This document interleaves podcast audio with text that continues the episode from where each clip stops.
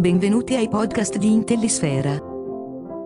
Addestrarsi all'OSINT, in biblioteca. Terza ed ultima parte.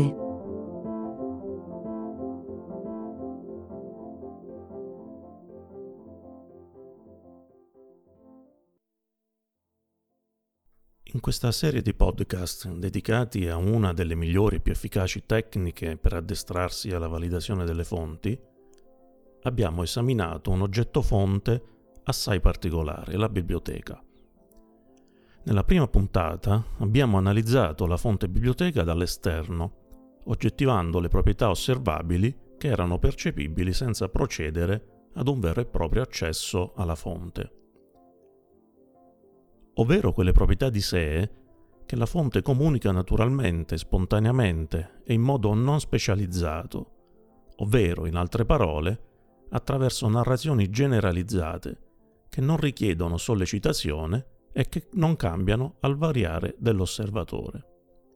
Il cartello con gli orari di apertura sul muro esterno della biblioteca è appunto un tipo di narrazione spontanea perché non richiede sollecitazione e non specializzata perché il carico semantico della narrazione è uguale per qualsiasi persona che legga quel cartello. Nella seconda puntata abbiamo varcato la soglia dell'oggetto biblioteca e abbiamo cominciato a interrogarlo in quanto fonte, andando ad osservare, questa volta dall'interno, le entità che la compongono, accorgendoci che quasi ogni fonte è una fonte composta, quasi ogni fonte è una struttura di fonti in qualche modo collegate tra di loro. Quasi ogni fonte è, in ultima istanza, una rete organizzata di fonti, un network. In questa terza ed ultima puntata affronteremo finalmente la parte forse più significativa della fonte, o almeno la parte che maggiormente descrive la sua funzione tipica, ovvero quello che viene definito il suo carico pagante, la sua conoscenza. Carico pagante che nel caso della biblioteca è costituito soprattutto, ma non solo, dai libri e dalle pubblicazioni in essa ospitate. Mi chiamo Eli, signore. Ho una Bibbia di Re Giacomo in mio possesso. Restate dove siete! Non tentate movimenti improvvisi o vi spareremo addosso!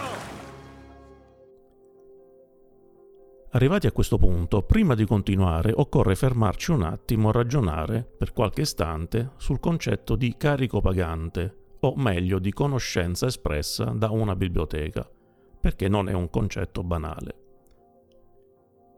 In un bellissimo testo dal titolo Il libraio, lo scrittore e la biblioteca di Babele, il filosofo Achille Varzi riflette sul significato del costruire il carico pagante della biblioteca e scrive il lavoro del libraio, come quello del bibliotecario, non è in fondo molto diverso da quello dello scrittore.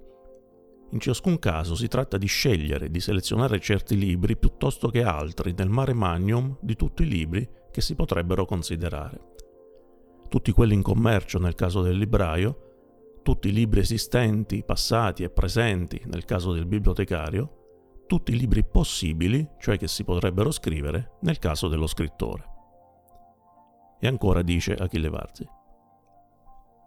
Il libraio e il bibliotecario devono operare scelte ben precise. Così lo scrittore deve operare delle scelte. Non basta elencare delle parole per ottenere un buon libro.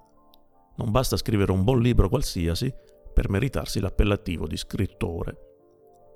E scegliere una soluzione tra le tante possibili, scegliere un libro fra i tanti che si potrebbero scrivere, è quella parte del lavoro, la più difficile, che accomuna lo scrittore al libraio e al bibliotecario. Dunque nessuna biblioteca è mai uguale in termini di conoscenza custodita a un'altra biblioteca. Nessuna biblioteca è un contenitore indicizzato e standardizzato. Nessuna biblioteca è una copia di un archivio o di un'altra biblioteca.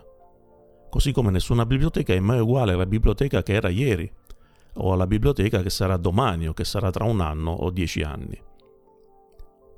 La biblioteca, così come la sua struttura e la sua conoscenza, cambia nel tempo, evolve, involve, si accresce o diminuisce. In ogni caso ha un suo proprio inviluppo che rende necessario, come per ogni fonte, un suo inquadramento anche dal punto di vista storico e storiografico. Ogni biblioteca è il risultato di una serie di scelte, strategiche, tattiche e operative, scelte che descrivono uno o più percorsi verso uno o più obiettivi più o meno palesati, più o meno consapevolmente perseguiti. Ci dedichiamo a questo da molto tempo ormai. Abbiamo una pressa da stampa, sarà operativa molto presto. Insegneremo alla gente com'era il mondo che ha perduto e la aiuteremo a ricostruirlo. Per esempio, guarda, Shakespeare. La britannica, mancano solo pochi volumi. C'è un'intera serie di bellissimi dischi di Mozart e Wagner, ancora in perfette condizioni, ma non c'è una Bibbia. Beh, fino adesso. Questo vuol dire che Così come per le librerie, esistono due accezioni principali del concetto di fonte. La prima accezione è quella che vede la fonte come un type, ossia come un modello generalmente astratto e unico. La seconda accezione, invece, è quella che vede la fonte come un token, ovvero come la specifica occorrenza di un elemento concreto, la cui struttura intima è ispirata al concetto di type. In buona sostanza, esiste un solo modello generale di biblioteca, il type appunto, che ne descrive le proprietà minime indispensabili, strutturali, in assenza delle quali non si può affatto darsi il concetto di biblioteca. Ed esistono un certo numero di occorrenze di biblioteche, i token, che descrivono la ricchezza della varietà di quel type. La scelta dei volumi, delle pubblicazioni di cui parlava Gille Varzi, è relativa alle proprietà che fanno capo ai vari token alle singole istanze di fonte, dunque alle varie biblioteche. E questo è il motivo per il quale non è sufficiente validare soltanto le proprietà del modello della fonte biblioteca, ma occorre validare anche le proprietà che emergono dall'osservazione e dalla interrogazione delle singole istanze di fonte, dei singoli token, ovvero delle singole biblioteche. La massima parte della varietà di quest'ultimo tipo di proprietà risiede dunque all'interno del carico pagante, cioè nei libri. Consideriamo il libro, o più in generale la pubblicazione, come una fonte nella fonte. Quali sono le proprietà che la fonte libro esprime? In quanto type, ovvero in quanto modello generale, si possono fin da subito elencare due tipologie di proprietà. Quelle che attengono al libro in quanto oggetto, quindi l'autore, l'editore, il distributore, lo stampatore, il formato, la copertina, il numero ISBN e così via, e quelle che attengono al libro in quanto contenuto. In questa seconda classe di proprietà rientra certamente il testo, inteso come rete complessa di significati. Ma ci sono anche altri elementi altrettanto importanti che, pur essendo per lo più testuali, non rientrano nel testo vero e proprio. Essi sono le note, gli indici generali, gli indici analitici, gli indici dei nomi, la bibliografia e così via.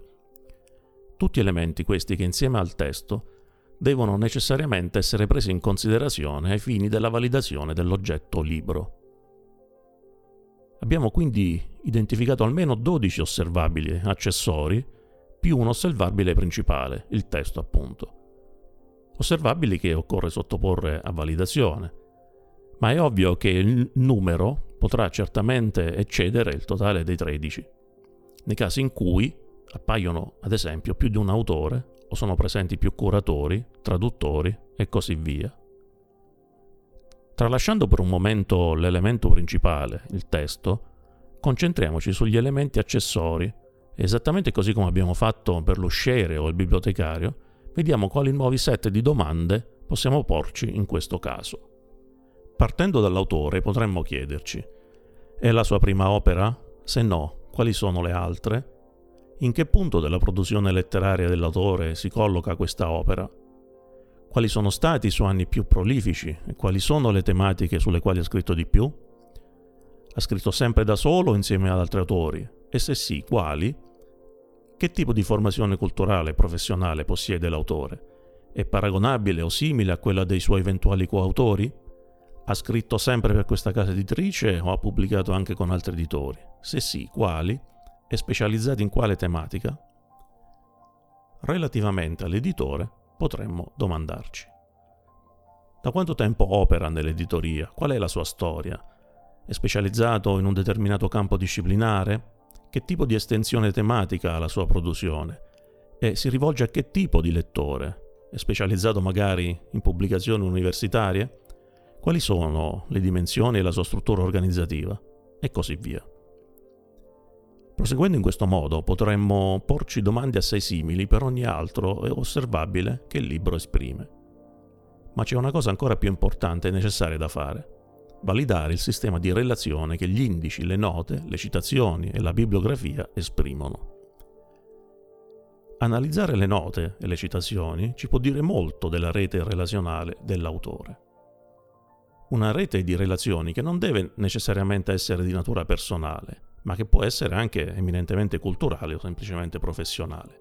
In ogni caso una rete che ci dice molto della sua formazione, dei suoi studi, delle sue idee. Con chi ha studiato quindi l'autore? Quali sono i suoi mentori? Quante volte sono citati nel testo? Quali sono i punti di riferimento culturali? Quali sono i volumi e gli autori che più frequentemente cita in bibliografia? Allo stesso modo, il modo in cui sono stati realizzati gli indici ci dice molto del significato di un'opera, su quali parti l'autore ha voluto sottolineare e su quali altre invece ha inteso sorvolare, sulla metrica di lettura che l'autore consiglia ai lettori, sui blocchi concettuali in cui egli ha diviso, più o meno consapevolmente, l'opera. Si potrebbe andare avanti così ancora per molto molto tempo, ma c'è un ultimo elemento da tenere in grande considerazione un elemento che lega a doppio filo l'istituzione biblioteca al suo carico pagante, cioè in buona sostanza alla sua conoscenza. Un elemento, spesso trasparente all'utente della fonte biblioteca, che è di assoluta importanza per l'accessibilità a quella conoscenza. Stiamo parlando delle tecniche degli standard di classificazione logica e fisica delle pubblicazioni e di come tali tecniche e tali standard vengono di volta in volta interpretati da chi materialmente realizza l'indicizzazione tematica della biblioteca. Infatti è proprio tra la fase di scelta e selezione del carico pagante, da far entrare in biblioteca, e la sua classificazione e organizzazione al suo interno, che si costruisce il vero valore di conoscenza di una fonte biblioteca. La stessa cosa accade per ogni altra fonte, dove la vera sapienza, il vero valore della fonte si crea all'interno delle complesse dinamiche sistemiche che mettono in relazione il sistema amnestico della fonte, quello che nel caso della biblioteca andrà a contenere i libri, e il sistema narrativo, cioè il sistema che si incarica di rievocare quella sapienza e di trasmetterla all'esterno di sé. In altre parole, il sistema che nella biblioteca è fondato sui bibliotecari, sugli indici, sugli standard di classificazione e finanche sugli uscieri e sui totem multimediali. Alla fine della scorsa puntata ci siamo lasciati con questa domanda. Si può dire che un libro sia parte di una biblioteca, così come un'ala è parte di un aereo, oppure come un comandante è parte di un equipaggio? Sicuramente un aereo senza un'ala non è più un aereo. Una biblioteca senza un libro resta invece pur sempre una biblioteca, così come anche un libro senza biblioteca sempre il libro rimane. E per lo stesso motivo, nemmeno si può dire che un libro faccia parte di una squadra di libri, ammesso che sia in qualche modo concepibile l'idea di una squadra di libri. Forse più che rispondere a questa domanda, quello che possiamo fare è spostare l'attenzione dagli oggetti e soggetti verso la complessa rete di relazione che lega quegli oggetti e quei soggetti. Perché tanto nella biblioteca quanto nel cosiddetto network delle fonti in OSINT è in quella rete di relazioni che risiede il vero valore della fonte.